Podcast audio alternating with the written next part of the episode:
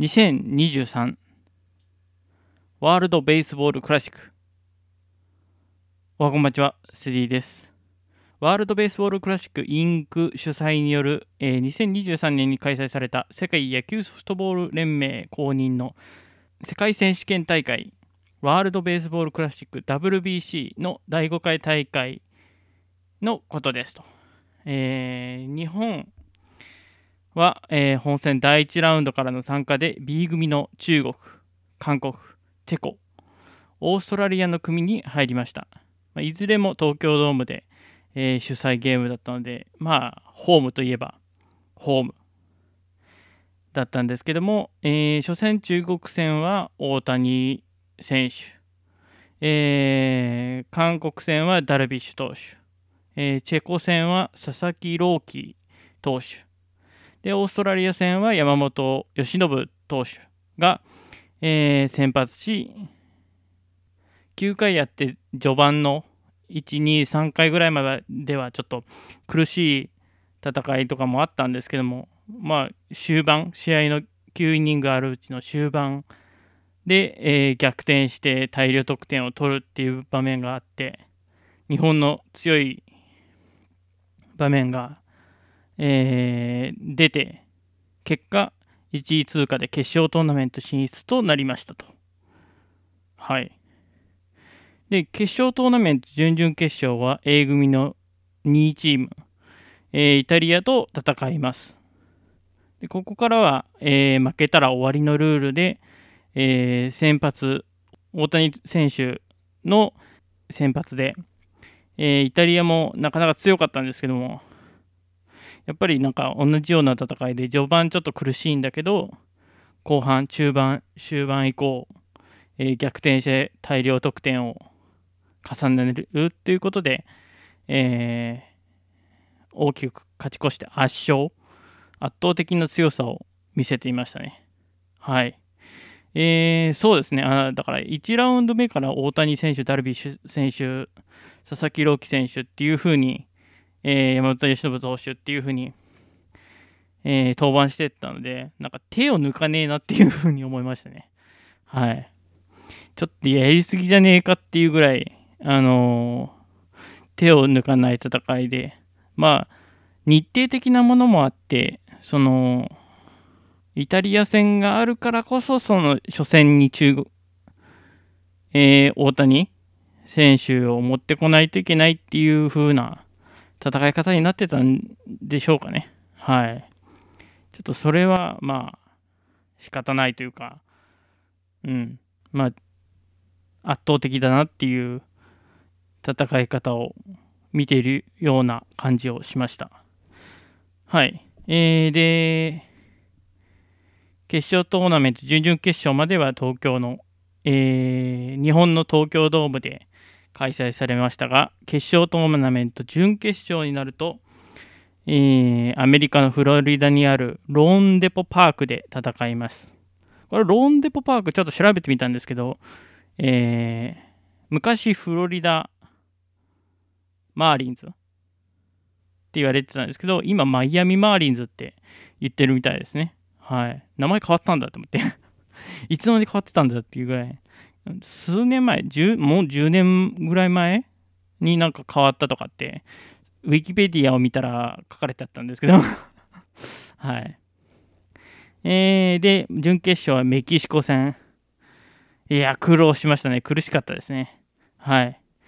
私も祝日だったんで、あのー、テレビにかずりついて、まあ、朝からちょっと見られなかったんですけど、はい、4イニングス目ぐらいから、えー、テレビつけて見てましたね。はい。でそしたら、えー、村神様が大復活して、えー、村上宗隆選手ですね、ヤクルトスワローズの、が最後にサヨナラタイムリーを放って、まあ、その、あ、違う、前の大会か。で、あの結構大きい当たりを、えー、打ってたんで、あ、これはもう復活するかなっていう感じはしてたんですけどもまああの それまでになんか3タコとか4タコとかあのちょっと沈んでた村上選手が、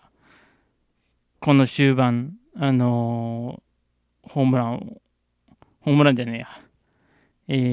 ー、自分の1位打で決めるっていうのは、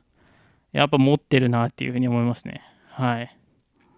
で、先発投手も佐々木選手、第2先発に山本の由伸投手を、もうこれ絶対落とせないぞっていう、えー、戦い方をしてたので、なんかもう、こっからが本番っていう感じはちょっとしましたね。はい。だから手に汗握る戦いでした。はい。それがメキシコ戦準決勝ですと。えー、そして決勝トーナメント、決勝、えー、アメリカが対戦相手でした。まあ、ただじゃ置かない相手なんですけども、えー、先発今永投手、第2先発戸郷選手、戸郷投手。で、まあ、えー、あとついたのが伊藤博美かな？伊藤博美投手かな？で、その後に、ダルビッシュ？なんか間挟んだような気がするけど、えー、まあ、あの中継ぎにつないでいって、えー、最後に大谷選手が、いやー、ちょっとね、もうあの、ダルビッシュ投手が1点差に追い詰められた時は、ちょっともうどうなるか分かんなかったんですけども、なんか私的には、まあ大丈夫だろうっていう気持ちはありましたね。はい。このメンバーなら多分最後まで勝ってくれるっていう、なんかちょっと自信がありました。はい。まあ選手は多分そうじゃなかったと思います。ピリピリヒリヒリしてたとは思うんですけども、なんかいけるんじゃないかなっていう、そういう、えー、ので、安心、安心はまあちょっとしないですけども、うん、まあ大丈夫だろうっていう感じで、はい、えー、思ってましたね。はい。そして結果は3大会ぶり、14年ぶりとなる世界一優勝とおめでとうございます。はい。で、最優秀 MVP に選ばれたのは大谷翔平選手ということで、はい。いや、これはもう本当に大谷選手が一人で頑張ったみたいな、もう後半のあの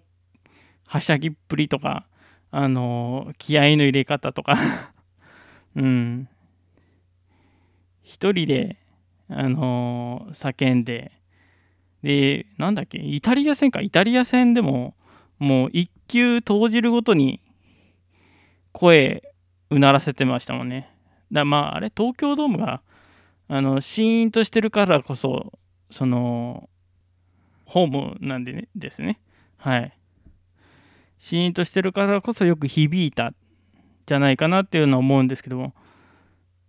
そこまでして勝ちたいっていうなんかやっぱりメンタルの強さとかっていうのを見てああすげえ闘志だなすごい人間だなっていうのは感じましたねはいでもうで最後にあの大谷選手とそのえー、トラウトマイク・トラウトだっけな。はいアメリカの大谷選手の同僚ですね。と戦うところはマジでツイッターとかでも上がってたんですけど重野五郎とギブソン・ジュニアの対決っていう漫画メジャー国際大会の再現でしたね。あれをあれを現実の世界にやるんだって言ってちょっとなんか鳥肌立ちましたね。うん。でまあ最後に帽子投げてえー、何が何でも投げるみたいな。喜びを爆発してた時にはなんかうん。うわって泣きそうになりましたね。はい。ということで選手の皆さんお疲れ様でした。はい。えー、来週来週からですかね。来週から、えー、シーズンプロ野球のシーズンも始まりますんでえー、また野球漬けに、えー、今年1年間もえーまあ、海外の、海外の方の MLB とかも、あの、注目して見ていきたいなっていうふうに思いました。曲です。このラジオの時、ご注意ください。サンボマスターで、できっこないよ、やらなくちゃ。